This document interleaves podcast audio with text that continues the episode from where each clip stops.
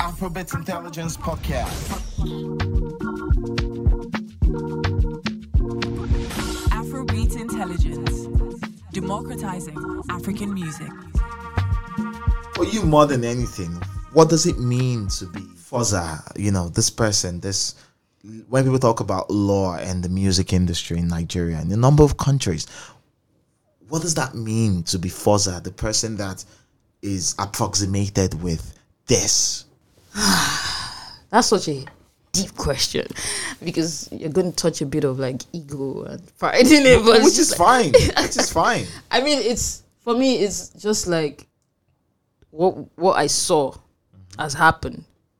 You know, the big the when I was coming into this, I gave myself a seven year projection.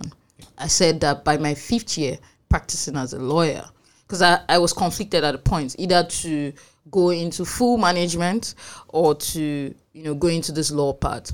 And I remembered, I think it was December 2014 when Woju was because I was working with G Worldwide then and we're pushing Cases project. And I sat down in the car with with uh Jeezy and he said you need to drop everything because this guy is gonna be a superstar and I need your hundred percent attention. And I was just finishing from law school. And I looked at it, I evaluated it, and I'm just like, ah, do I really want to be stuck to one person? What year was this? I think this was in 2014. I finished law school in 2014, and I know that I was working. I started working with with Kiss, I think, during my law school year. Yeah. And we got I got called in November. So yeah, Yes, around so- that time. Yeah, so you were asking yourself questions. Yeah, so I was asking myself questions. I was like, do I really want to be attached to one person or do I want to create a legacy that is bigger than me? So Woju was blowing up then. And Yeah. Everyone that went to law school with me knew that this babe was the guy touting this guy called Kiss Daniel. Every but you will I will go on your phone, you will download that thing, you know, or you will stream or whatever. And I said, Oh no, you know, Jeezy, I love you. I think you're doing something amazing, but this is not really the part I want to go to. And I went, you know, law Why why why'd you reject it? because I just felt like the world needed me more in terms of creating a legacy and structure that would benefit more people than just one person. And I couldn't do that in the capacity of being a manager. That's you know because as a manager you're not essentially building structures. You know the law is very powerful. The law for me is a social engineer, and you can change things. It's long, Yeah. you know, but you can actually change and affect lives with just one legislator legislation or you know looking into one legislation and attacking certain things to ensure that a system is proper or a system is dismantled. So for me I was just like, you know what? if I'm going to live this life of traveling and this like I love traveling, this life of fame that people will see me and this guy taking a picture and be like, oh, from the trenches to the, you know, this other thing I'm doing has to make sense. And I gave myself a five year projection. I said, by the fifth year, I have to be one of the most record like top three entertainment lawyers in Nigeria. By the seventh year, so by that fifth year, um, because I did the economics of the industry, Yeah. I did the economics of the industry and I saw that the ROI wasn't matching. So I said five years, I should be able to make money to fuel my car, make money to you know pay my rent. But by the seventh year, by the seventh year, I should be able to talk about money that my generation hasn't seen.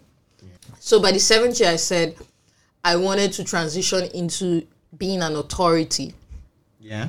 in Africa. By the third year, I did what I wanted to do in the fifth year.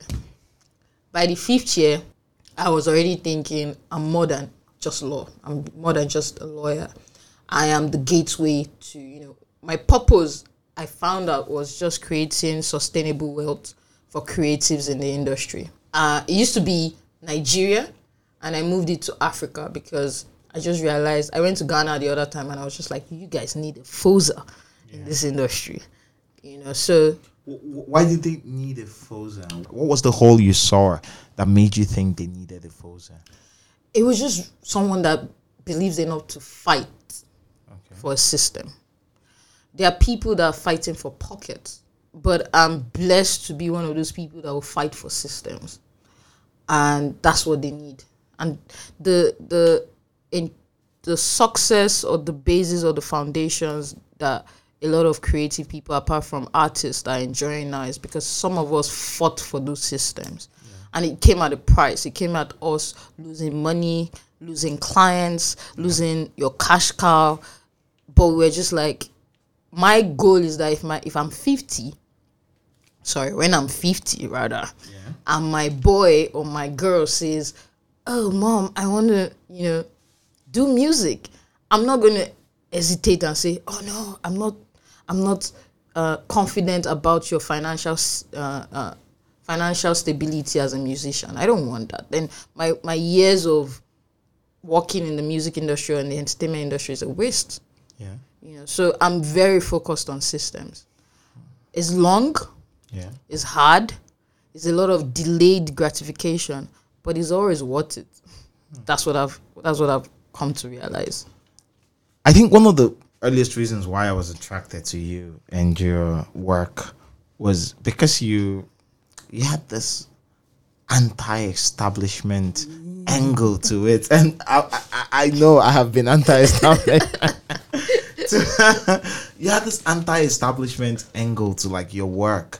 You were always railing against the machine. You were always trying to. It felt like you were a fighter. I am. Why were you fighting? because a lot of our systems or establishments are founded on very wrong principles Okay. and it fosters very toxic environments in the long run that leads to lots of things that we cannot fathom and it's not sustainable that's the Give, first like, thing. give me an example. so the the idea of managers being tied to one person. Have you seen when a manager will toil for like five years to break an artist and the artist has a glimpse and the artist just goes rogue? A glimpse of stardom. yeah. Fame not even money just a glimpse of and just goes rogue like what have you done for me in my career? Do you know you know people that have committed suicide that you don't know on social media just because they dedicate because for you to manage someone you're sacrificing your own vision. Yeah, you're giving up your life. your life for that person. And someone wakes up and just feels like you you're not worth it. You know like you're not it's just like the way they say i married you and i brought you up and now you want to leave me for the shiny thing. And it's all in the foundation of how our contracts you know, for managers were being done. Yeah. when I came into the, in, in this industry, there was nothing like post-term commissions, where if I've worked with you for three years and you decide you want to leave to someone else, I should be able to, I should have a hold on your career for another two to three years to be making money from because I worked that brand. Yes. I worked that brand, and I remember the first time I introduced it into a contract. There was so there was such a resistance, but I was just like, nope, you know. And the person I did it with was just like, Foza, I get what you're doing, but I'm not. I'm deflate. I'm too deflated to fight for this. And, And this was a manager. yeah, this was a manager. You know, I'm too deflated to fight. Now the new angle to it is I'm, I'm like when I'm structuring my agreements with management and artists, it's a different approach. You know, apart from what, what I knew four years ago, and that's because I'm still in the trenches with these managers and going through these things. I manage, or I used to manage art. I stopped that last year because now I'm too busy. But I've seen it, and I tell you know the younger guys I'm working with, I'm like, I'm the new shiny thing and fancy to you now.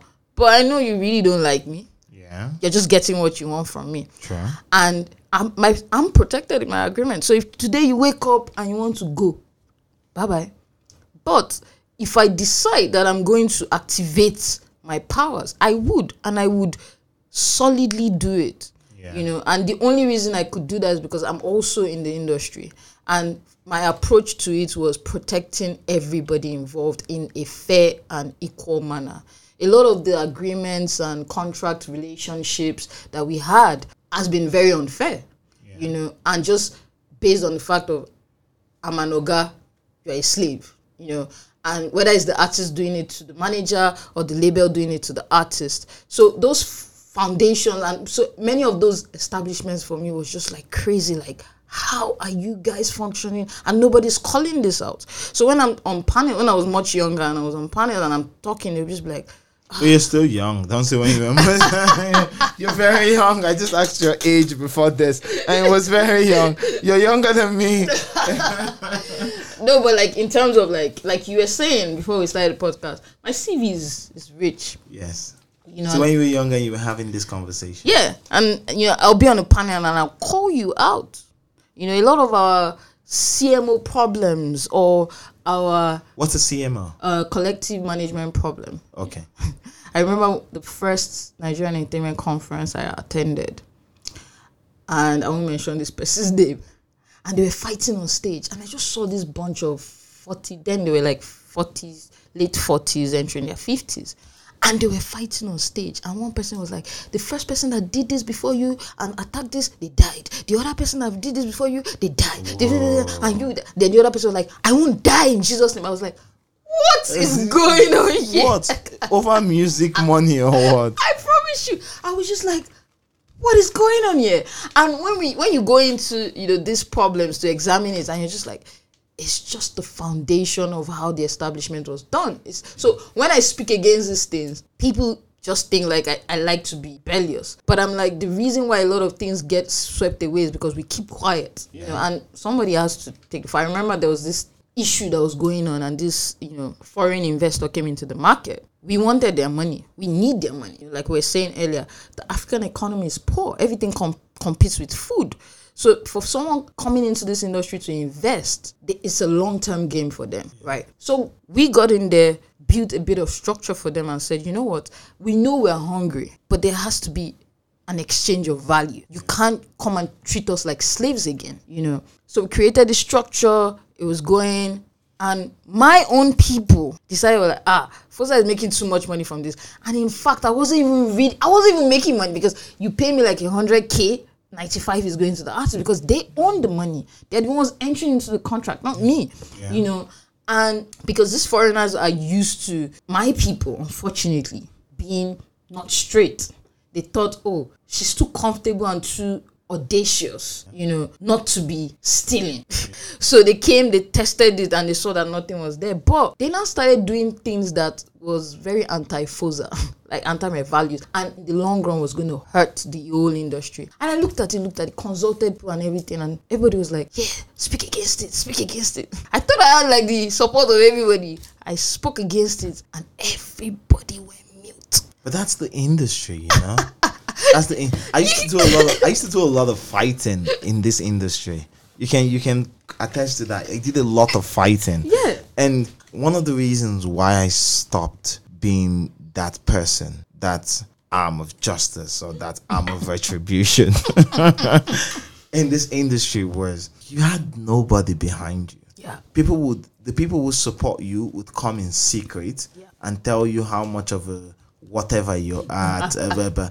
But like when shit hits the fan when it's time for them to actually put anything on the line everybody disappears and you're just alone like for me with my dick in my hand you know, and people, I, I, you see that thing I did. If I didn't do it right, seventy percent of the industry, people making money from the industry, wouldn't exist. So for me, I looked at it like, would I rather suffer a few million dollars yeah than allow times 10 of million dollars going down in the industry. I was just like, you know what? I'm going to press send on that email, whatever it is, whatever. Now, till now, they're still fighting with me. They're still blacklisting me. And I'm just like, oh, Emma, we're all right, too. You know? Yeah. And the, the other people that, you know, they they came like, ah, Foza, you shouldn't have, you know, done it like this. You shouldn't have done it like that. I called them and I said, but you are benefiting from it now. So are you going to apologize? True. But I don't need you to apologize. I, I've done it for posterity's sake because those people that tried it, they know that there's a watchdog in the industry.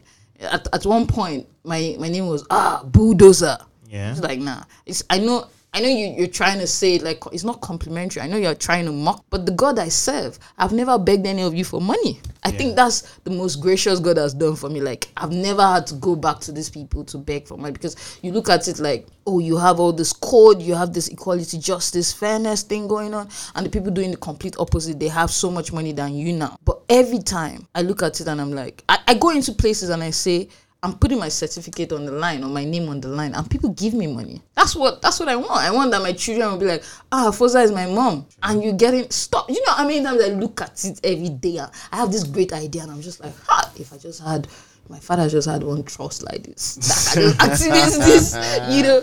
But I want to do that for my children. Yeah. And my name is the first. Like one time, this fellow lawyer and this fellow music executive came into my email to tra- tr- you stole my client's song.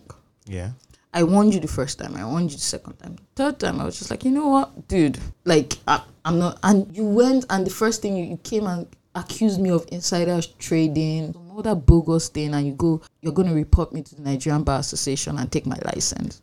For for music. yeah, I was like, I just, I didn't even respond to the email because I was like, this is beneath me. I sent my associate. I said, respond and tell them to file it because people really feel like, and I think it just comes with this territory of being, you know, the fighter or the person is like people always want to soil your name for whatever reason, whether it's your personal life, whether it's your professional life. So they will come, and I've just learned like never be afraid. This is I was asking you how many lawsuits have See, been gotten. I've been I've been through a number of lawsuits for fighting. yeah, the, the the industry is the trenches, man.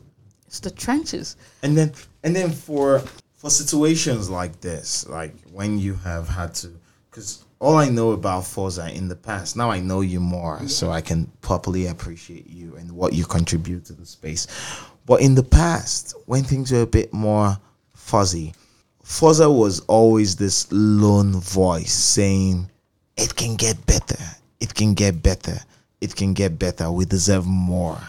Mm. How how were you able to do that while building a business at such a young age ah, I, I think really it's just being centered and, and true to who I am. I, I saw my vision and purpose very early. You know, one thing I made, I think it was in 2014. yeah So that was the last time I was really broke. yeah Like I couldn't even, I think 2014, 2015, actually 2015, myself and my partner were so broke that day. We couldn't afford to eat. and we had to call my mom and be like, please, is there a bathroom? you know? yeah i get And we drove to the house that day and we're eating the eba and we're looking at ourselves like, this can't be it. yeah So I told God, I said, You've given me this, you've told me that I'm going to be a billionaire. So when I call myself Foza Billions, people just, first of all, the billions has not come, it's manifestation, guys. it will come it will It- come. it's on Oh, its way Certainly going to come. it's you know, way and I was like, You've given me this big dream. You've given me this vision. I see it. I, I see it. Every morning I sleep, I wake up, I see it. So, like, I made a pact with God. And I said, If you really want me to go down this path, because one, I've had so many opportunities to leave this country. Yeah. You know, I've had so many opportunities to work with your multinational companies. But I keep hearing, You need to build this business. You need to build a Pan African business. You need to build a Pan and it's the trenches.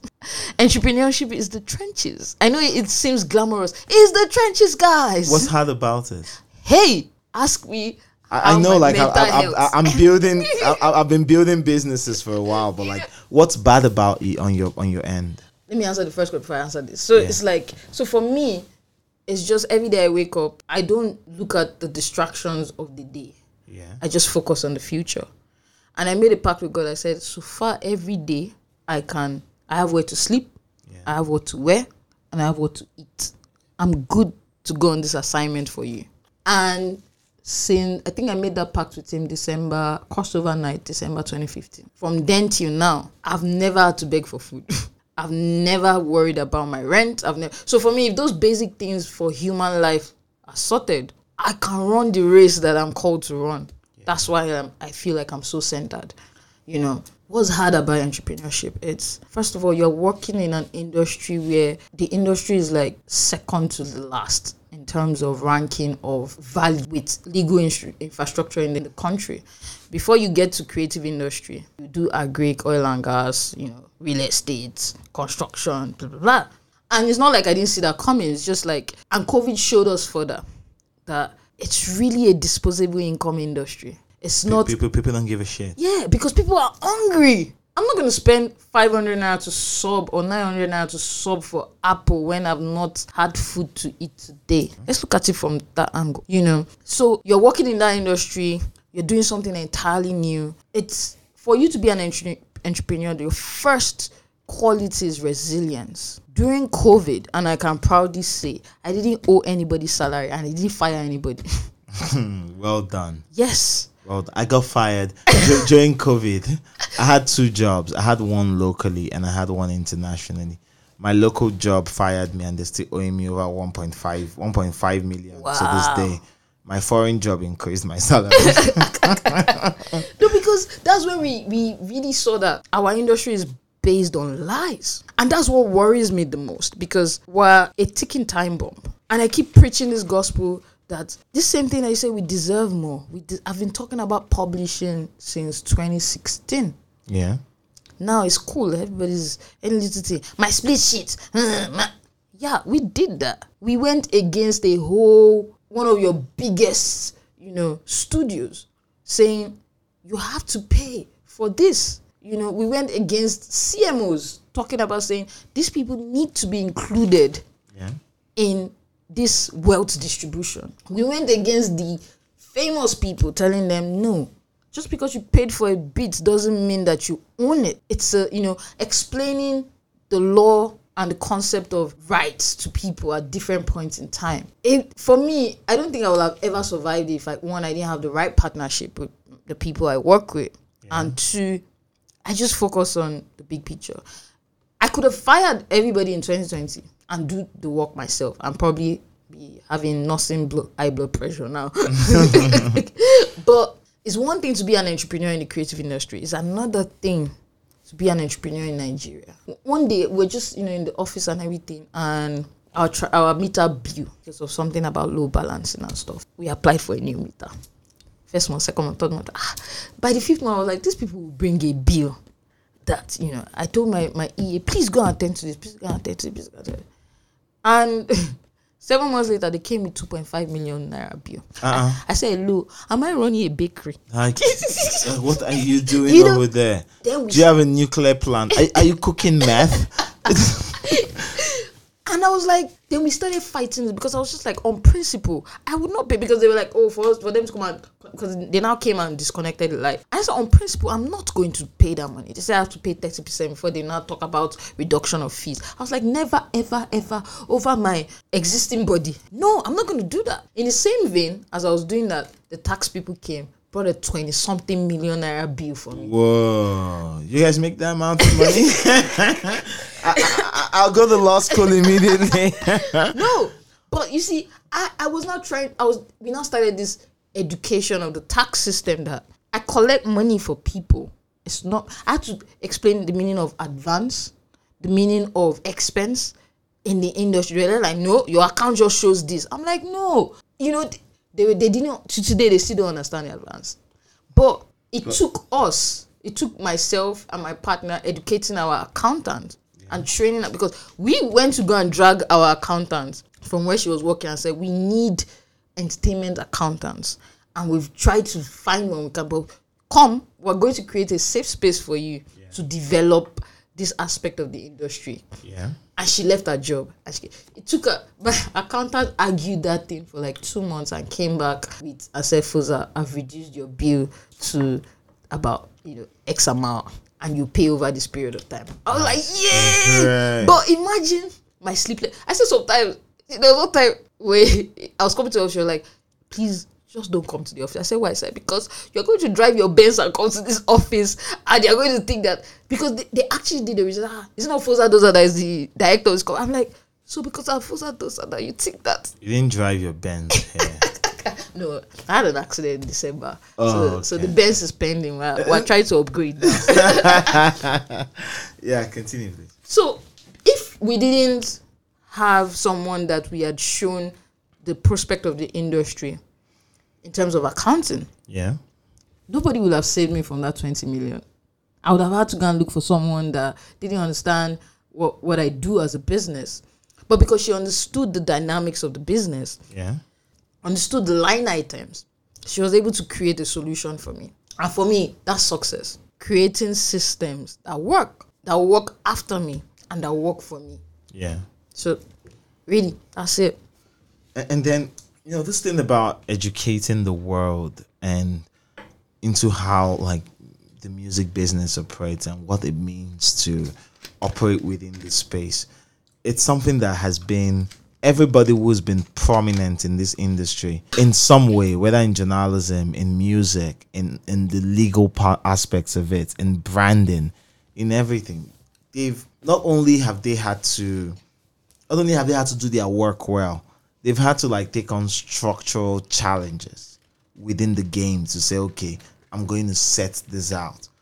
Why wasn't it done before? Especially like in legal, you know, interacting with like foreigners or foreign companies hasn't been a isn't new to us. We've been doing this since the 50s, the 40s, the 60s, down now. Why why didn't we get upgraded as everything moved into the modern age? So first of all, the legal industry is very adverse to quick changes. Okay. That's the DNA of our industry. It's just we're very slow. People will call it calculated. But now they are learning to speed up because tech, tech is removing job from their hand, you know. Like we have a we have a code we have something in the RPC that says you can't take client you can't go to a client's house and take meeting. You can't take a meeting in a client's house. Yeah, every meeting you take as a lawyer has to be in your office. So if wait, hold on, let me like, explore this a little. Like take for example now, uh, we are currently recording this in a studio owned by my best friend Yeah. Lucas J Vision. So if you sign Lucas now as a client, that means you can sit on that the couch that you're sitting on now Yep. and have a meeting with Lucas on Lucas's business. Yeah. I, I mean according to the RPC, yeah. You can't. That's not cool. So when I was coming into the, first of all, you already see that that's a major because let's say I represent David Davido, for example. Yeah. I, for example, would I tell David to be coming to Ikeja? you know, Well, to the airport, yes, but not, not to your office. maybe the private jets. yes. The dynamics of our business is sometimes even. I remember one time we we're supposed to sign this international deal for a client, American time, and they called at 3 a.m. and they expected my senses to be sharp. 3 a.m. yeah, And you just woke up groggy Yes. eyed, all of that. Yes, and we had to finish that deal. So imagine I have superstar clients now. And my client can call and say, Oh, Foza, this corporation wants to talk to us now. You need to fly in. Am I going to say, Oh, RPC says that I can't have meeting? So until today, that rule still exists. Another rule that exists is you can't advertise your business. That I can understand. Why can't you advertise your business? Especially when you work in an industry like the music industry, where there's hyper competition and you are trying to do something that's very pivotal to the space. Why can't you beat your chest and say, I, I'm doing this, this come to this firm? so I think the the the foundation of that law mm-hmm. or that provision or code of conduct is really to guard against fakes. So fake people would advertise? Oh yeah. Oh, I've seen like a lot of entertainment lawyers in court, and you're just like, dude, what are you doing? Just go back home and learn some more. Like, stop touting about like. A lot of people now just think being an entertainment lawyer is standing with celebrities and taking pictures and doing cool videos and do, doing cool real videos, you know. So I can understand from that aspect, you know, where that provision is coming. But there's so many things still in our provisions that's very slow. And and I have to give it to our new uh, NBA president. And the truth is, I never really cared about my legal industry. About Olumide? No, no, no. Like on, I started caring about the NBA when you know Mr. Olumide Akpata. I saw you promote that. Oh no, that You, you took you carried it on your head. I had to because when everybody thought I was this recalcitrant, unruly lawyer just doing, you know, I received a random phone call from this person and he goes, Hi, my name is Olumide Akpata, and I heard that you're a trailblazer.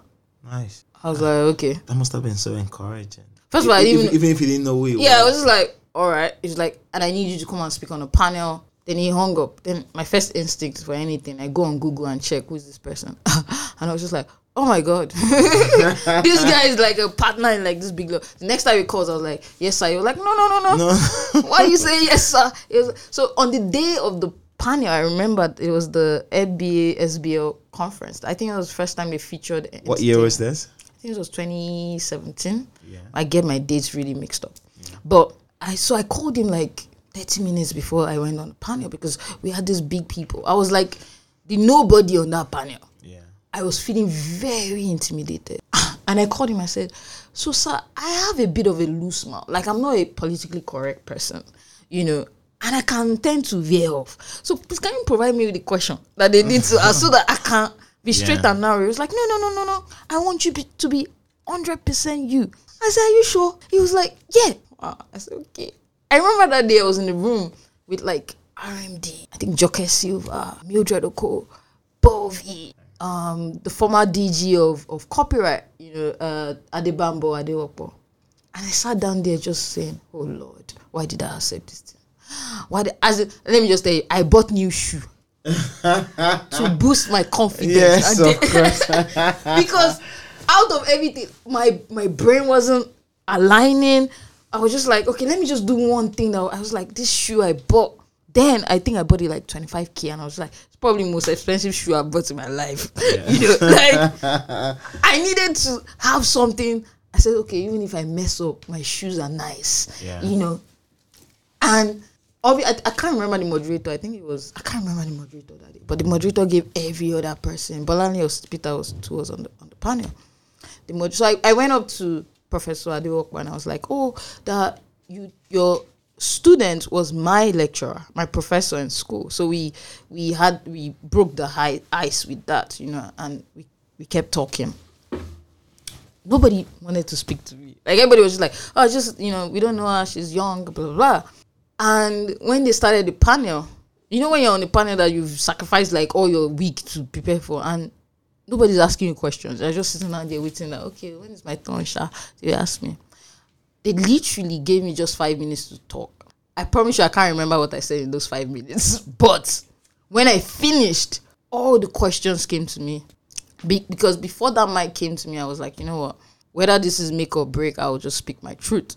And that was what I did. And we had like almost 10 questions, and like eight were for me. And when I left that stage, everybody was like, oh my God. Like lawyers were like, oh my God, oh my God, I want to do that. I've been trying to do this. I can't figure it out, blah, blah, blah. And that's kind of how I became popular in the legal industry. So when Olumide Akpata came and said, yo, Foza, I'm running for, I was like, you have my whole support and my whole. So I went up and beyond because that's when I started caring about. You know, I used to pay. We pay our Nigerian Bar Association fees because if you don't pay that, you you're not. You know, you can't appear in court for that year or something. I paid because so I that year I paid so that I could vote, vote for Olumide Akpata because I saw hope and I saw someone that understood progression and it's been nothing short of phenomenal. You know, So his his oh, it's living up to the expectation. his leadership has affected has has positively affected your work. Yes, because after every till today, a lot of people still reference, "Oh, I heard you speak at that panel," and he didn't know me from anywhere. He didn't try to get to know me. He just saw my CV and said, "I've heard, you know, about you, and I want to give you a platform." He didn't need to do that, Yeah. you know, and he just trusted that he trusted a young person. That's what he did, and people need to trust young people more. I, I I understand that. And this leadership, like in what way has it like improved how you've serviced musicians? A lot of training Okay. for lawyers. Okay.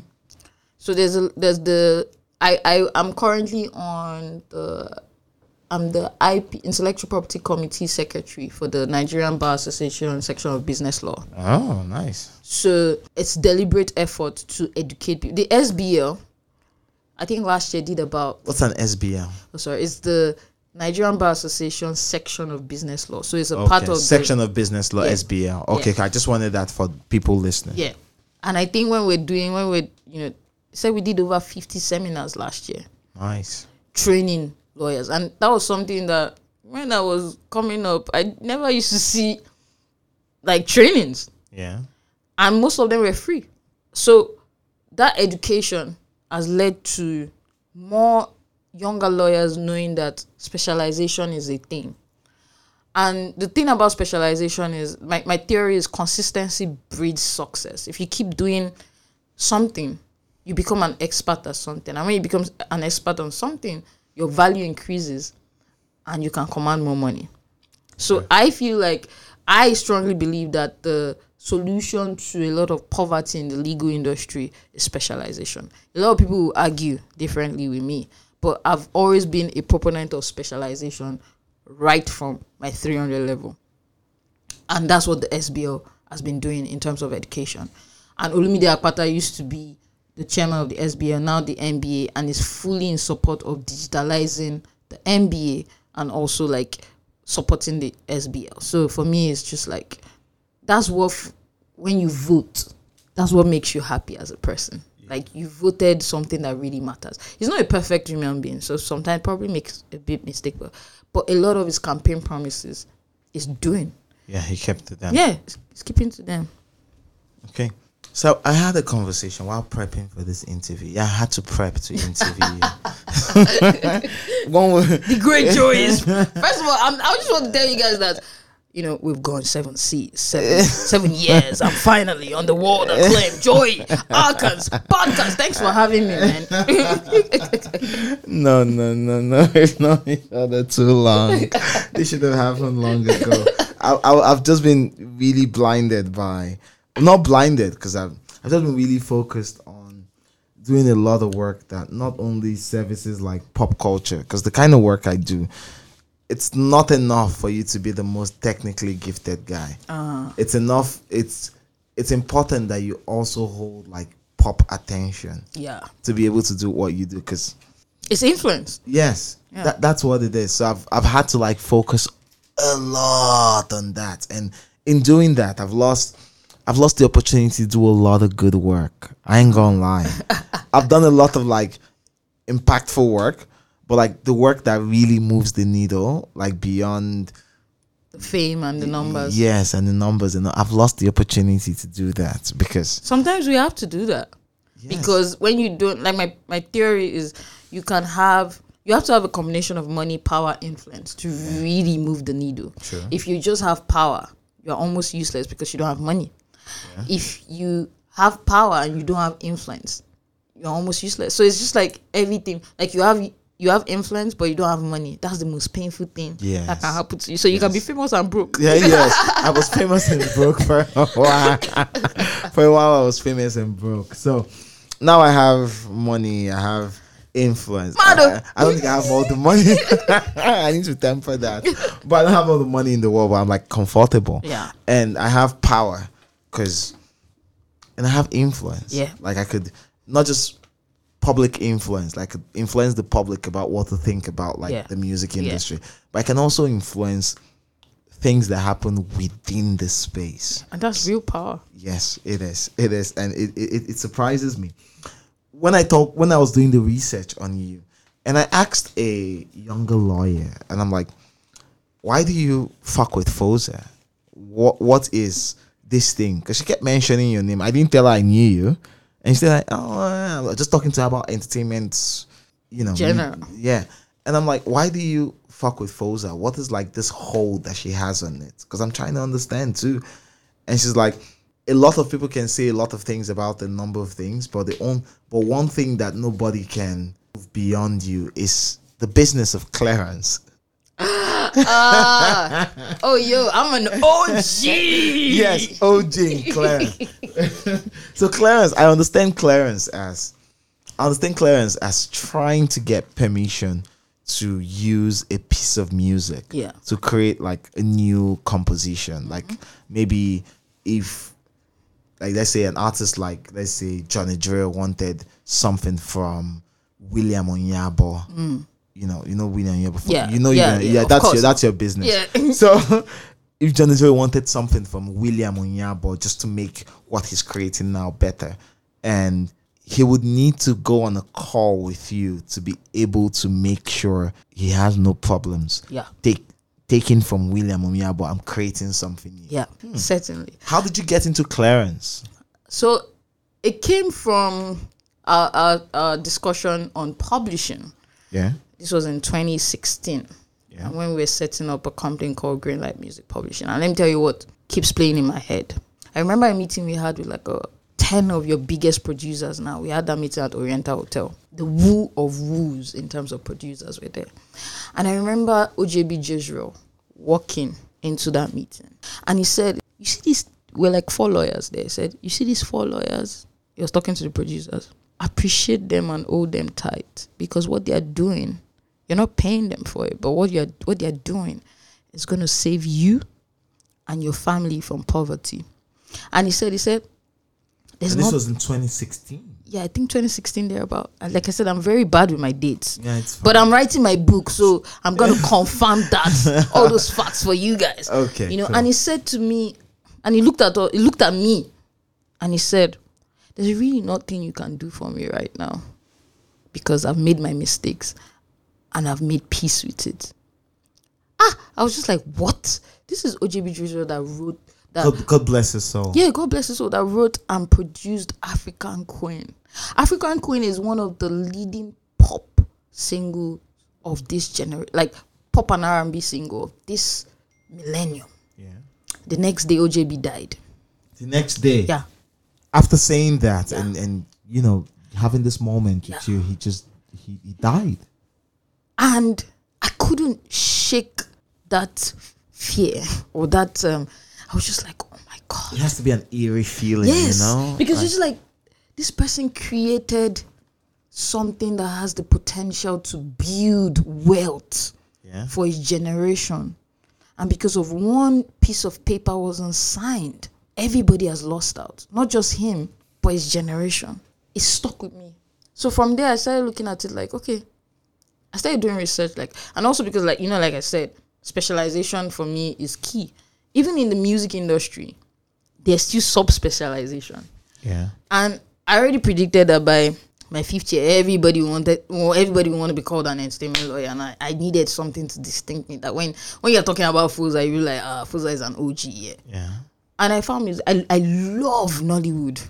yeah. You know, I watch every single Nollywood movie. Like I try to. What make what makes Nollywood so attractive to you? It's the grit for me. It's the fact that I know the process and I know how people use two million and create this piece. Yeah, you know, it's not perfect, but it's it's going to work. That's the Nollywood mentality, and I respect them for that. You know, and I saw that these people have. I still believe that if I want to be popular, I'm going to act in Nollywood and sing, because Nollywood's fame reach is insane, and I'm talking African wide, insane. I just I just spoke to someone earlier today who who used Nollywood. Who would say the opposite because he used Nollywood to create a to create earnings for himself that he invested into music.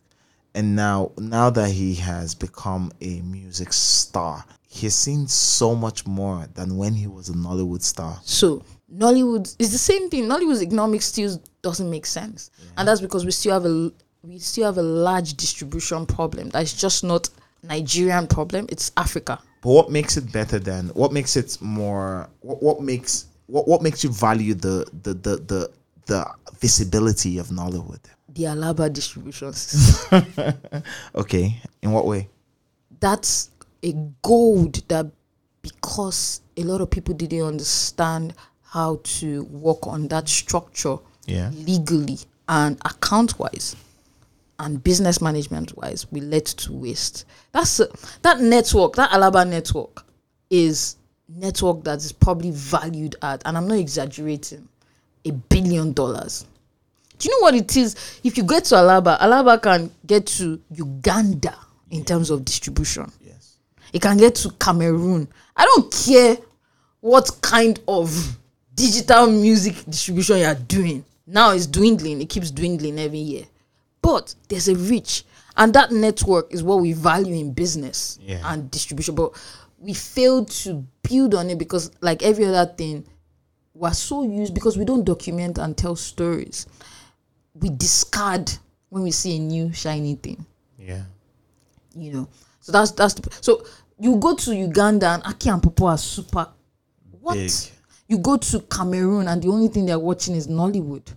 You go to Senegal. You know, I've, I go for a lot of film festivals, and every other film industry is like they're playing games compared to Nollywood. Yeah.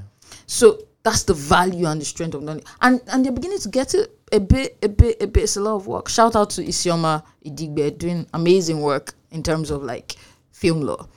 Um, so for me, music, I, I saw that and I was just like, there's a way that music must tap into this fame, this extra fame, easier fame. This person you're talking about, the reason why the success of his first album was hinged on the fact that he had created, you know what it is for someone to be seeing you on TV every day for 300, 265 days in a year. And you're a damn good character in it. Yeah, that's crazy. Yeah. So if you if you tweet and say, "Oh, I have this," and your product, your music product is equally as good as your film product, it would exponentially be crazy. Now, music, like I tell people, we have the very short term hype that leads to very short term money.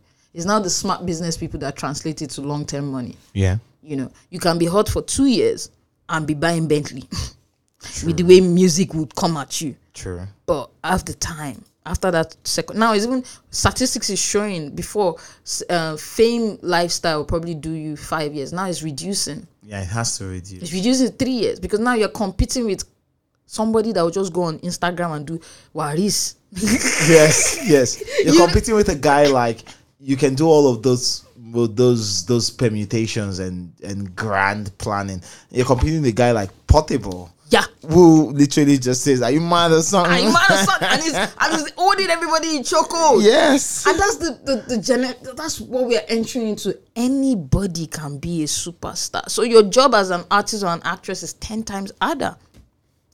You, you the, the factors you are competing with is like 10 times harder you know.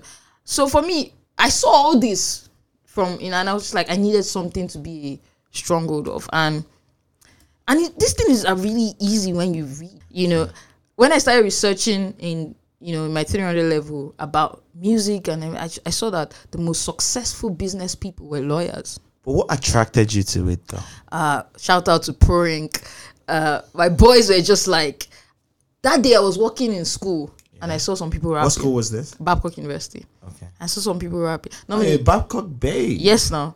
Okay. Yes now. So when they suspend them, a part of you dies. When they Emma, Emma, we're all right though because we, we did our five years. I mean, I mean, we brought Burna to school and I almost got expelled in my eh? final year because Burna refused to listen, not to remove his shirt and not to smoke igbo.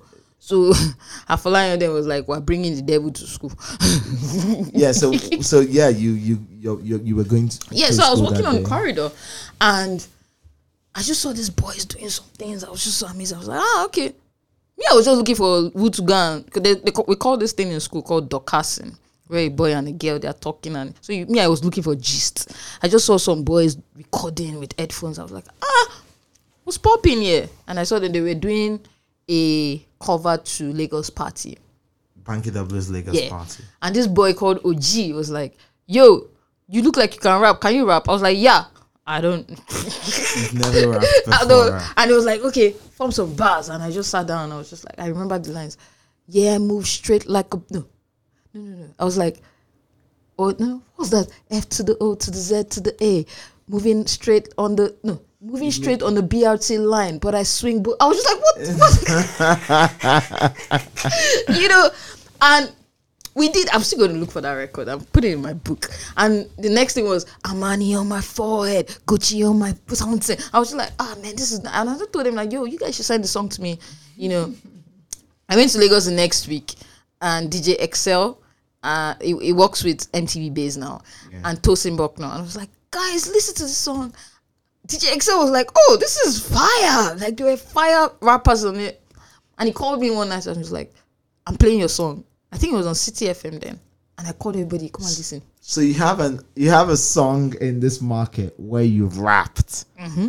And it's on the internet right now. no, I've checked for it. then we used to use 4shared and up share. Yes, I you know, so and it was like, oh, play it. Everybody went mad in school, like, yo, who is this babe that got our song on radio?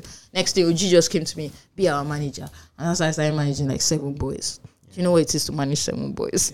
Seven boys that were just interested I don't in, in fornicating. I don't envy you at all. And that was how I got. Then I was like, I needed to find a way to mix the law Yeah. and music, and I found my mentor, Miss Uduak, doing amazing Ud- work. Uduak hates me though. we've, we've blocked each other for six years now. Yeah, she went. She attacked me one night, and I gave her a piece of my mind. Oh, uh, But we blocked each other for six months. But I respect Uduak. I respect six months or six years. Six years. Wow. Six years. Yeah, six years. The the hate is that deep. So I don't think it's hate. I just think like, but yo, Uduak is I love. no, she's amazing. I, I follow her work. Like I don't. I have no. Uduak used to be the only. Used to give me so much insight. insight and perspective on like art and how it like how it intersects with legality and everything. So up to until this moment, I'm subscribed to her.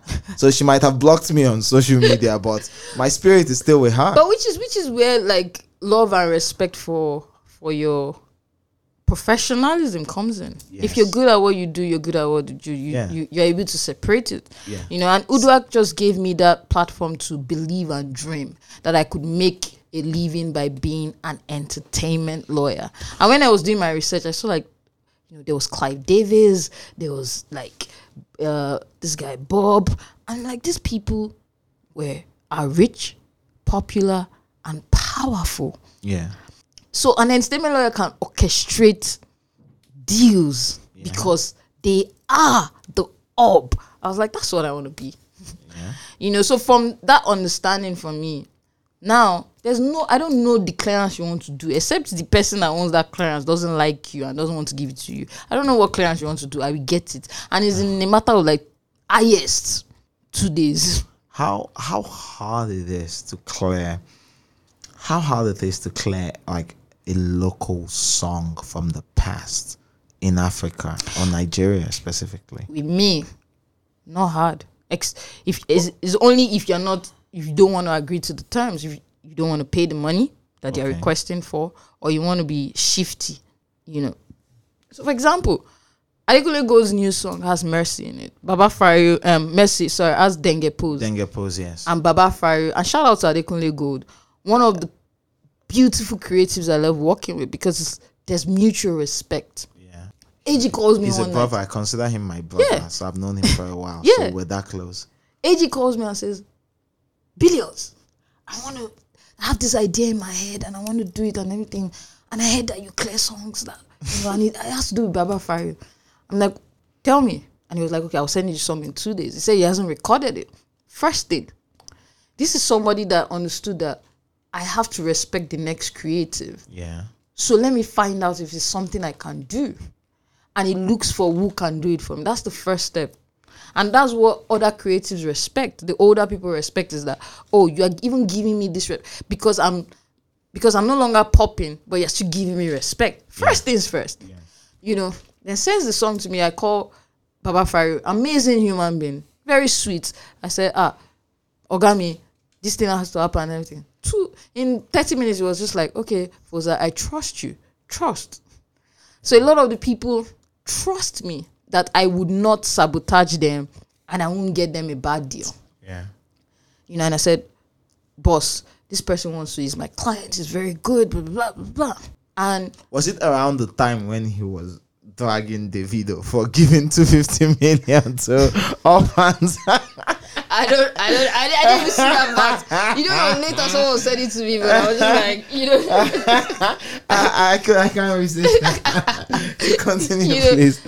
And Fryo was like, "Oh yeah, yeah, you could, you know, use it as a creative and everything." And we went back and forth, back and forth, cleared it out. And AG calls me. I was like, "Yo, Foza, I would really love for him to be in the video." So I, I was a bit like, "Ah, would this man really want to come up?" I call him and Fryo was like, "Yeah, if you like," he he was just like, "Yeah, you know," and we got him. AG was like, Foza, you need to take care of him. Anything he wants, you know, put him in a nice place, make him comfortable. You know, AG was so appre- like so respectful of him. And if you if we say, Oh, Baba Fryo, please can we do some can you do something for he would do it because AG also showed mutual respect. Yeah, and he felt he felt like the love, and he felt he felt being valued Yeah. as a creative. Exactly. From from someone from another like many generations removed from him. Yeah. I mean, when we're shooting, someone like, ah, he's using eye patch like said, you are very disrespectful. the original eye patch man is here. Yes, yeah. You know, and that process was so seamless because both creatives respected themselves. Now we have a lot of badly behaved people, you know, and I can have the contact and have the network, but if you, as the person licensing or sampling, you're badly behaved, it makes it harder. There are some people that just naturally would not license to you. I will not name names, but we've been begging this guy. You know, a lot of people come, you know, and say, my guy will tell you, nope, I'm not licensing Why? because at the end of the day it's the decision of that person to I- I allow know, you use their like, music Like what is why do they prevent so Yeah. i feel that particular person is because he got burnt by the system so bad and mentally he has not recovered from it. So he's left completely and it's just like i know i made very good stuff that influences the culture but i've not made money from it. So i don't care. Leave it. I've gone to another industry to make money. So for him it's just like yeah whatever. They invite him for stuff. Mm, nothing he doesn't just care about like Nothing. Nigerian music anymore? he doesn't care about the industry. It's just like, so if you're bringing him out, when people bring him out for anything, I'm just like, ah, what amount of work did you do here? You know, so even with the clearance, so so, the money does not Nope. interest him or or sway his decision. nope, and and at least ten times I've tried. I gotta respect that person. I, I, I have to respect him. At least ten times I've tried. I have to respect Yeah. someone who, who who sticks up. I I think I think it's I might you might look at the like the financials of it and say this person's this person is a this person is shooting himself in the foot. But I respect the principle Yeah. behind it. because he doesn't even like the one of the things I've found out is also he doesn't like the consumer behavior to art. Because the consumer behavior to art in general in the world is they feel entitled to it. That's why you would pay ten dollars to listen to one million songs in a month. Yeah. And every creative has to share from your ten dollars. The consumer behavior. You see, I was seeing someone tweeted something about Spotify being able to predict the next superstar, and I responded. I said maybe they should predict the better payouts, and everybody was laughing. I was just like, yeah, you know. But when we look at it and we have conversations, because I followed the chief economics, uh, the guy that was doing the, I think, the formulated the principles for Spotify, and he was like, everything really just boils down to consumer behavior. If the consumer doesn't want to pay more for it, there's nothing you can do about it. You know, so fans they rage and they you guys need to understand that these creatives suffer and the measly money sometimes you pay isn't what the stress they go through. So maybe a bit more empathy. I know they behave like bastards sometimes, but help them. Hmm. But how easy it is, like so you work with a lot of these people who who have recorded in the past and created like legacy works. What what's the attraction for them, for those who ever who give you their their blessing and who take money for you know sampling? What's the attraction for them more than anything? Because I know the money is good also, but is there do they think it's bigger than the money when they give their blessings to this sample? Trust. First of all, they trust me. Okay, it's important that you're there for them to be able to do yeah, this. a lot of them. Most times I've noticed is that when I say, "Don't worry, your rights are protected," Okay. they are more inclined. So even if I come to them and tell them, "Guys, we can't collect an upfront money for this, but we'll be seeing money," because we've done a lot of clearance for Netflix. For um, we did one for the the Coldplay's last album. Yeah. There was a I think 1972 sample. From Nigeria. Yeah, Harcourt Whyte. For real? we did that. When they sent it to us, I was like, "What?" For Harcourt Whyte. yeah like how do you people so the level the extent of research and due diligence we had to do to find the orig like the proper because obviously it's dead so the thing is did he die interstate did he die testate you know who currently owns the right which family owns it and Who administers it? that level of research you know That's crazy though. yeah we had to send people to was it Anambra or something to Yeah. figure out and before I traced it to the you know the guys that owned it and whatever. And when I was talking to that guy, he was like, "Yeah, a lot of people have come. They've given us this, this distribution contract, that whatever, and they're just." But every year he gets a check because also for me, I don't see why I should be taking your hundred dollars. Understand? So it's like that integrity of, okay, whatever happens, this babe is not going to take our money Yeah. and there's proper accounting, there's transparency. Because you can be accountable and not transparent. You can be transparent and not accountable. There are two different concepts I need to you know, accountability is whether you ask me or not, I'm going to give it to you. Yeah. Transparency is whether you um I'm always true. I'm always, you know, Yes. I'm giving you the right like thing. you see what it is. Yeah, Like. I, I make you see what it is. Exactly. So a lot of a lot of people in the industry lack accountability and transparency. And like I said, you know, when we were talking before we started, I built my brand or my name and my business on integrity.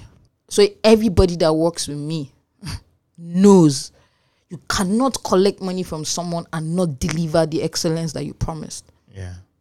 The moment you cannot return their money, Sure. and keep it moving. And I tell people I'm like, there's no amount of money.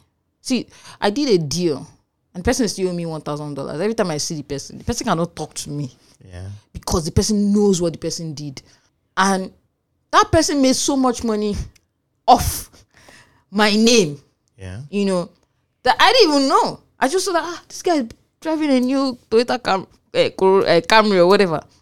And in that corporation, they were already like, oh, Foza has spent this much money and whatever and whatever. The way that that truth got revealed to me was because someone on the board was like, nah, I know this person. This person would never do this. So they called me in and they asked me, I was just like, uh, no. And by the time I started bringing out my receipt, I was like, no, this is this, this, this. And the person was like, I told you people that this person cannot do that.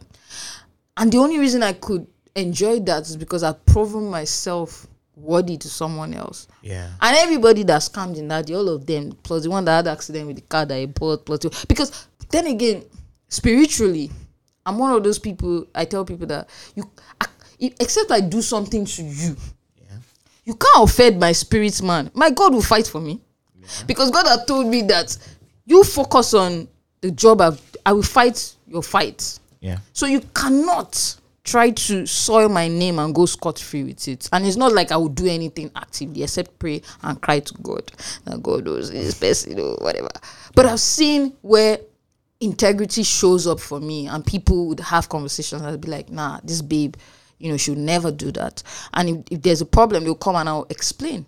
You know. So for me, it's just basically that and that's how a lot of people trust me and say, you know what, I'm gonna give you my life Yeah.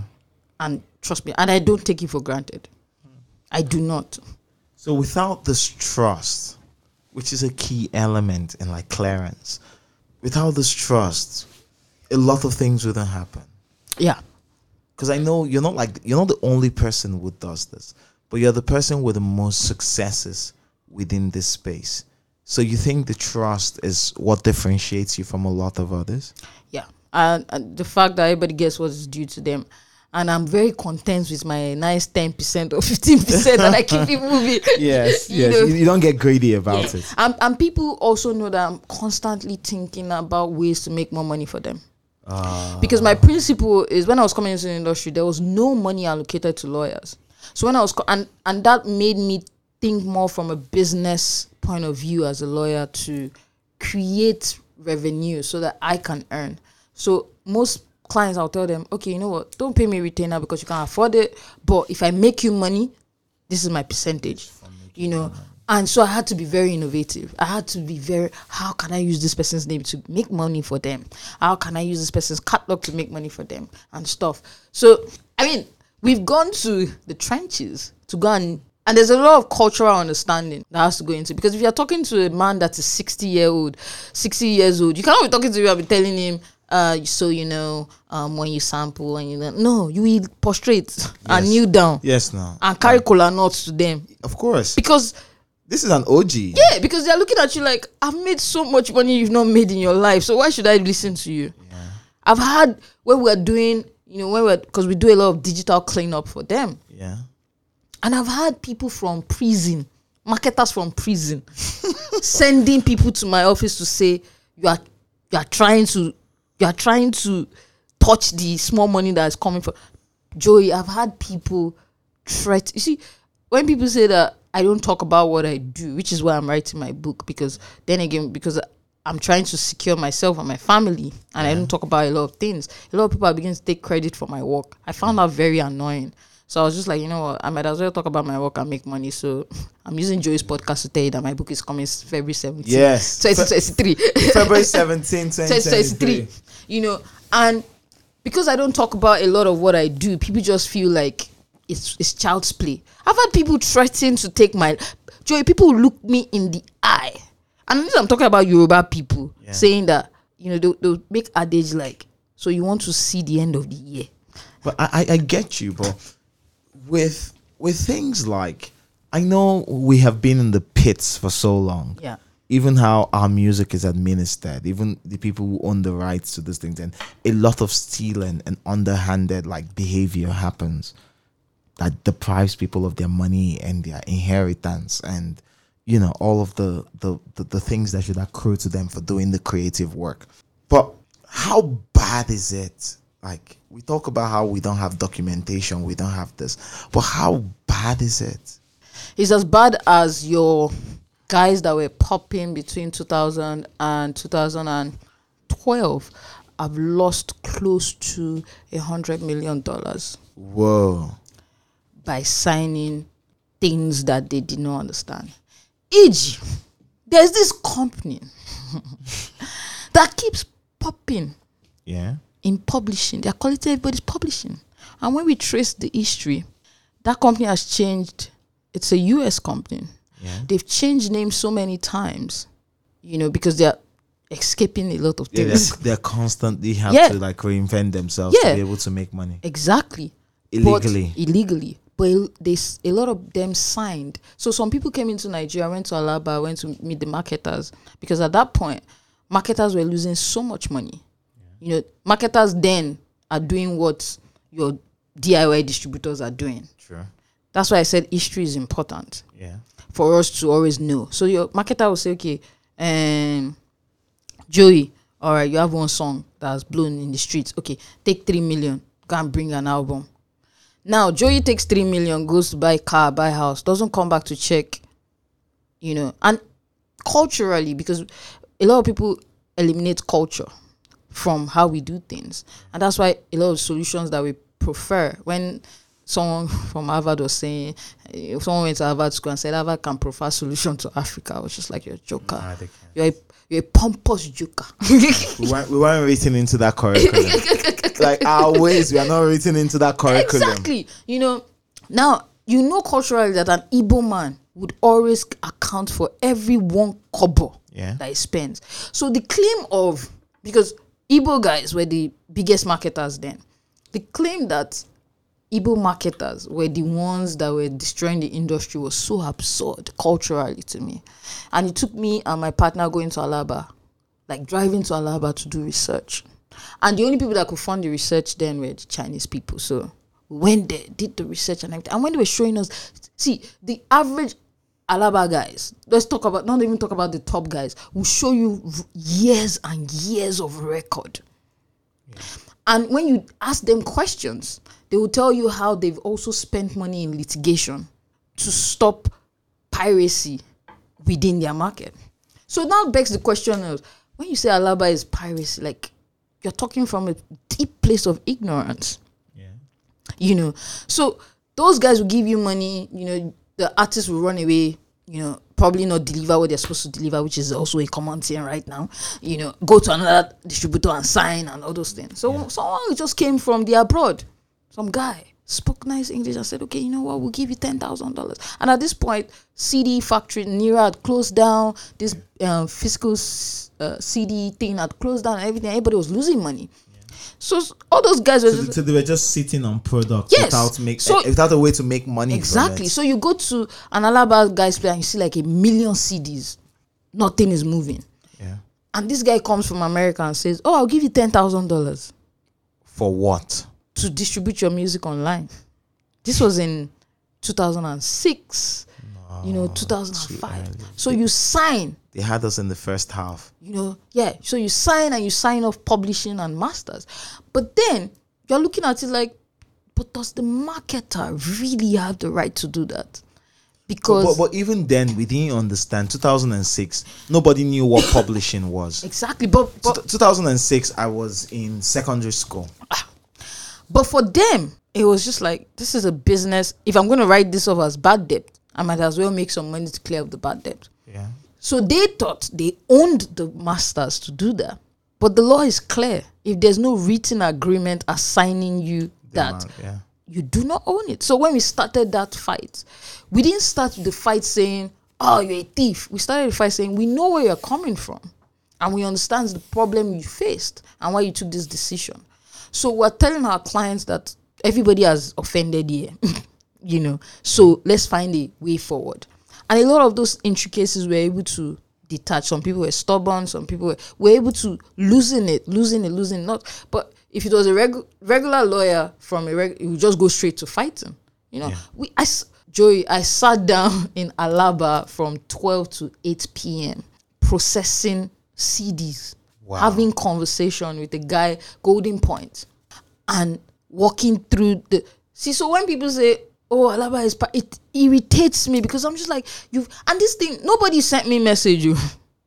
You had, to, you Yeah, to do it for because you game. need i needed to understand because if this thing was successful at a point why isn't it successful now you know and so that company that came in at that point just took a lot of people's copyright and they're just collecting publishing so i say and they until were and they, and they just kept making money. yes until 2015 or 20 no, until 2019 there was this really popular song by this popular artist that never collected his publishing rights every day i would search and but at that point i got to a point in my life i stopped caring about people that not used to engage me or retainer so Yeah. i was just like this is so dumb you know and so many people have lost some hundred of millions of dollars and now they're suffering because when they want to present you a deal your financial history is not showing why they should give you that advance and you're pissed off because you know you had hit records in the past but nobody cares your credit history isn't showing anything so it, it's unfortunate, but you can rebuild it. It's going to take a while.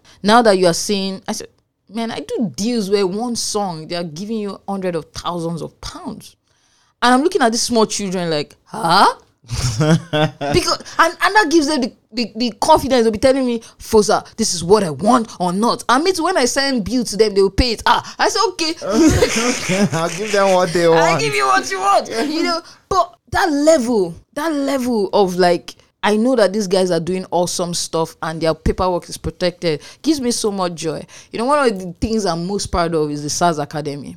Yeah. yeah, you were very you were very involved in that. None of it. I'm, I am a trustee. Yes, I know because you were very involved in that. You carried it on your head, you Yes. pushed it, and it was from that movement that we have some of the people leading the charge right now. yes, we have Duni Temple, Prime, Prime, yes, STG. yes, from that. West from. Like you just you see, and you know the funny thing is, even the ones that are not top of your lips, they're making good money because they're probably doing brand ads, they're doing children contents, they're doing because you train them to in business to understand how to create sustainable wealth. So they don't need to be in the clubs popping with you, but they're making money. They don't need to beg you. Some of them are they've seen that okay, I'm I'm more functional as a business. But I mean, we had we have a good producer that is currently working with PwC and is leading the charge of just having conversations of how how are you guys helping the entertainment industry? True. you know for me that's joy that's success. You know and the same thing with lawyers. I have lawyers that i've mentored that are working in multinational companies.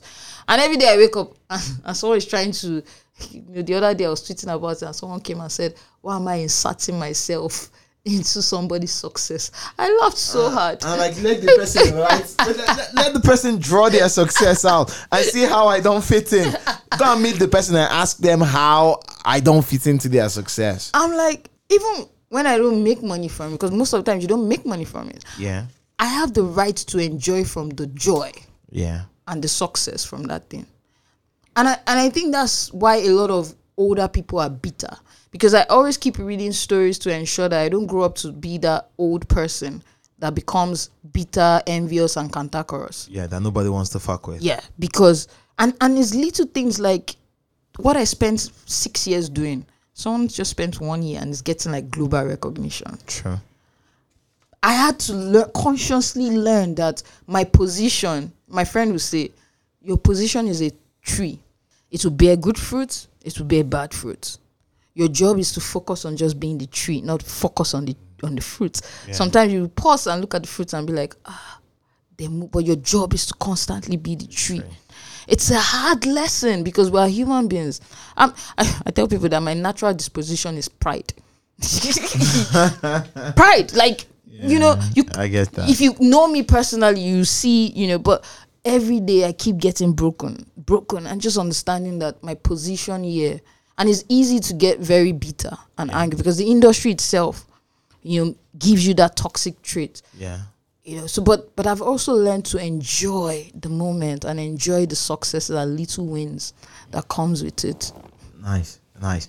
And then for for the less explored, like now everyone's screaming Afrobeats to the world.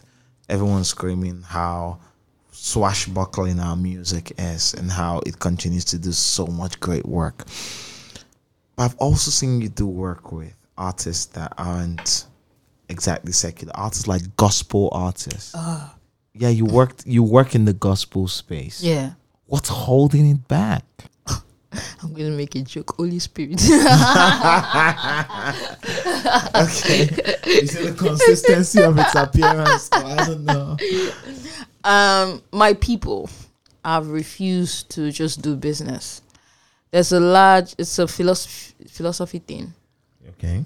really because i feel like gospel artists should be the richest well technically they are Yeah, technically they are. they are they just don't you know They just don't make as much as they should. yeah because they just don't care about What they make is good and is big, but they can make so much more if they cared a lot more. yeah and that's that's always my like you have i i manage chi Yeah. and the process for because it's you also need to like I keep saying the background the culture of it. I can't rush a gospel artist to create music. No, you can't. It has to be inspired by the Holy Spirit. A lot of it is faith based. Yeah. If not, you just get empty music that nobody connects to. So that's one aspect I had to learn. But then again, because she we transitioned from secular industry into the gospel industry. And she tells me, she says, Yeah, I knew I knew her when she was in the Yeah, in the secular industry. Yes, and then when she made the transition, I was like, okay, okay. yeah, you know, and she says this thing every time. She says, "Foza, my job is to listen to the Holy Spirit and get the music. Your job is to figure out How, How? to make it work? yeah. So anytime, anything, you know, you want to you want to do anything with the music or you want to speak to Foza. That's a very rare trait in the gospel industry, and because you have to speak, you you cannot just go and be singing my song anyhow and release cover. I put that thing down. One OG tried to do it. But that's something they do all the time. Yeah, but when OG tried to do it with my music, I said, "Hello, sir. I know the Bible says we should not be taking our matters to court, but please res- let's respect ourselves Yeah. because the producer that will produce is not producing it for free. The mixing engineer is not producing it for free. And if you know gospel artists, cost of production is so high because they do live music. Know, a lot of it is live. Yeah. All of that experience It is is live. and see, I've seen they send. I know a gospel artist that mixes a song for nothing less than three thousand dollars because the strings has to hit that, you know, and the And, bass. and a lot of it is very emotional. Yes, so the mix has to be right, you know, and they spend as much as that. Then you now come and be telling me to come to come and sing in your church for free because. God, I have a serious problem with that. We still we still they argue that for the industry, sha, but you know, I feel like the gospel industry has so much potential, and it's part of the the industry like thing I'm raising so much money for because I have a ninety percent assurance that if I invest money, proper money in the gospel artist, they'll make that money back faster than a pop artist. Nice, nice. And then, thank you so much. You've you've you've, you've done a lot of speaking. I feel like we've and- spoken. a- yes, we have. We have at this moment, this particular moment, we're like an hour thirty minutes into this conversation, like into pure conversation. Yes, and so with all of this happening, Afrobeats to the world. How has Afrobeats to the world impacted your music? Has it made it better? In fact, your work, rather? Has it made navigating the legal aspect of the music industry better, or it's made it more complex? And, and in what way has it shown itself? First off, I think the foreigners are beginning to understand that just because I'm based in Nigeria does not mean I don't know what I'm doing. So we used to call a lot of people's bullshit. So those people that go and gonna be employing US lawyers and UK lawyers, when they come and meet us here and we're having conversation, they're just like, wow. You know, foreigners always feel like we're animals and monkey. Yeah, we have hearts, you know. Where's your heart, Foza? Where's your heart? It's in it's in Ikeja. so when we're having, for me, it's just shown light that I'm competing on a global scale and global level with a lot of people, and where people have tried to bullshit my work. I have conversations with them and say you need to understand that our laws are very different. Yeah. IP is very territorial. So language difference and everything, but you will respect me. You're not gonna make me feel like I mean the first few times I started interacting with international they used to do that thing. Oh, so it's a local lawyer. It's a local, local. Local lawyer. but that local lawyer by the time we start I, I think when we first started people start take down. when you spend like hundreds of millions on a song and I help you take it down first and I tell you I have conversation. The conversation should change. Yeah, because because because the power difference is shown. Yeah, because you're just like you're not gonna treat me like shit because you think maybe I went to you know, Babcock. Babcock. No, I'm equally. I'm com because for me, I think I, I don't know who exposed me to that. It's just like you're in a global market where you're not competing with your classmates in Babcock. You're competing with the Chinese guy. Yeah, You know, so you have to think globally. yeah, So for us, you know, Afrobeats to the world. See, I've had clients that they they fired us, went to the Yankee, were very burnt, came back and said anything. I'd be like, ah, no, no, no. If it's not Foza that is checking it, I know they do. Yeah. You know, be, so for me, it's giving more credence to a lot of local, you know, experts here. Saying that we actually know what we're doing, we can create solutions that work. Also, is giving us an avenue to interact better with diasporans that you know are doing real work and i enjoy that collaboration at every point in time i Yeah. work across africa so ghana tanzania kenya you know and i interact with a lot of lawyers and it's amazing to see the um, amount of talent you know coming out of the continent so for us structurally we're getting there. There's a lot of simultaneous work going on everywhere from managers to lawyers to accountants and everything. So I'm excited about that. But, you know, we keep saying that the real fame, the real famous guys that can effect, that have the influence to effect real change, why we have the power Yeah. and the other people have the money are the artists. So as artists, I keep saying you need to read. Yeah. You have no excuse not to read anymore. But but they have to smoke loud.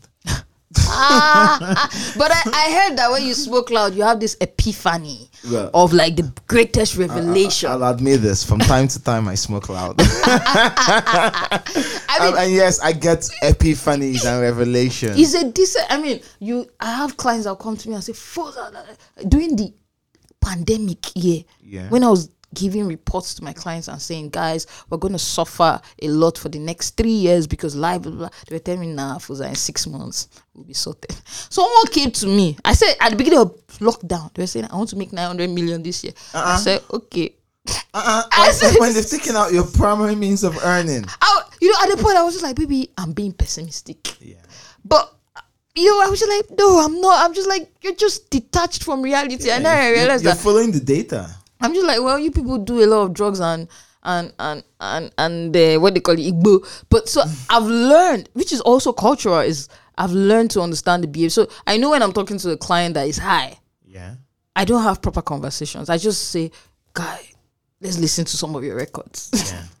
so when you're calm, I will not tell you that. Alaye, this money you're spending on on loud is not, you know, you can't be spending the money that your distributor gave you for advance to buy a house. You need to half it into two. If you want to buy a house, buy the house. But you know, so it's when I've had to learn to know when to have comms. Because one of my biggest problems when I was coming up was I used to think that we're all professional. And now I now realize that creatives have this left brain and the professionals have this right brain. So that that meeting point, I need to, I had to learn how to get my clients to be comfortable enough to trust, you know, conversations because sometimes you just see them acting out and you need to understand where they're acting out from to be able to undo the situation. Sure. And most times, eh, once they smoke the igbo, they do this thing. Yeah, everything becomes very, very, very unprofessional and irrational. Yeah. Yeah, and that's hard. so, with all, all of this happening, do you do you think you have do you think you've made an impact on what it means to be a lawyer in Nigerian music? Yes. You can't write if you're writing any story without my name, you have messed up.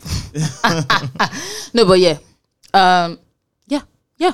Totally believe it because one of the signals for influx of proper investment into the industry, I was part of that. Yeah, okay. I was part of that. I did that research. My partner and I worked on that for three years. You keep mentioning this partner. What's this partner's name? Iredu Mario ah, Opeyemi. That's, that's that's my brother. yeah, like Ire, Ire is such an awesome guy. Like it's one of the see if you say the number one and the only person I can allow you to say that is the number one TV lawyer in the, in the country is in, in. Africa is Ire. I love He's such a brilliant genius and um, even before I even knew what you guys were doing, for me, the reason why I fell in love with you people was that you guys liked what I was doing. because real recognizes real. yes, exactly. So after after that, I was like, okay, these people they fuck with me. I'm gonna go see what's in there happen there. you know, and, and for me, it's just like facts always has stands the test of time. Yes. And we did so much work, data work and research work that has led a lot of the investments that you see coming in is because one person, you know, influenced by our research Yeah. and work took that leap and everybody just said, ah, okay, they started coming in. So yes, if So you guys did like seminal work within this space that modernized it more than anything. within Africa, Within not Af- just Nigeria. Yeah. So if you don't want to put my name there, it's because you're being hypocritical. And to be honest, before I used to be phased about it, but now you'll be fine Nah, because because every decade you're gonna get a book from me talking about it. Definitely, definitely. So um I know your social media handle is Foza Doza. Fosadosa. F O Z A D O Z A. Why are you called Foza? So it's following me on Kosola Z dot Adesola. Ah.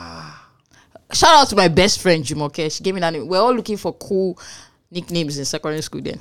I used to be Makes DJ DJ Skinny, DJ Spaghetti. Yeah. well, eventually you got to Foza. yeah, Jumoke was just like Foza Works. and that and that stock. Um, Yeah. All right, thank you so much. Thank you so much, Thank Joey. you. I really for- enjoyed this conversation. Yes, yes, I did. I don't want it to end. And you guys, one chapter of my book, Joey gave me the title to it. So What? you see, yes. What's this title? No, no, no. They, they have to buy the book. Okay, February 20. No, February 17th, 2023. Yeah. Yeah, we're getting your book. Yeah. Okay, hopefully by then, hopefully this this still exists, and then by then you have to do your promo. run, has to, it and has you to have to come back here. yes, and I have to give you people juice about the people that wanted to kill me. Thank you so much. Thank you so Ah, much, Joey. Thank you.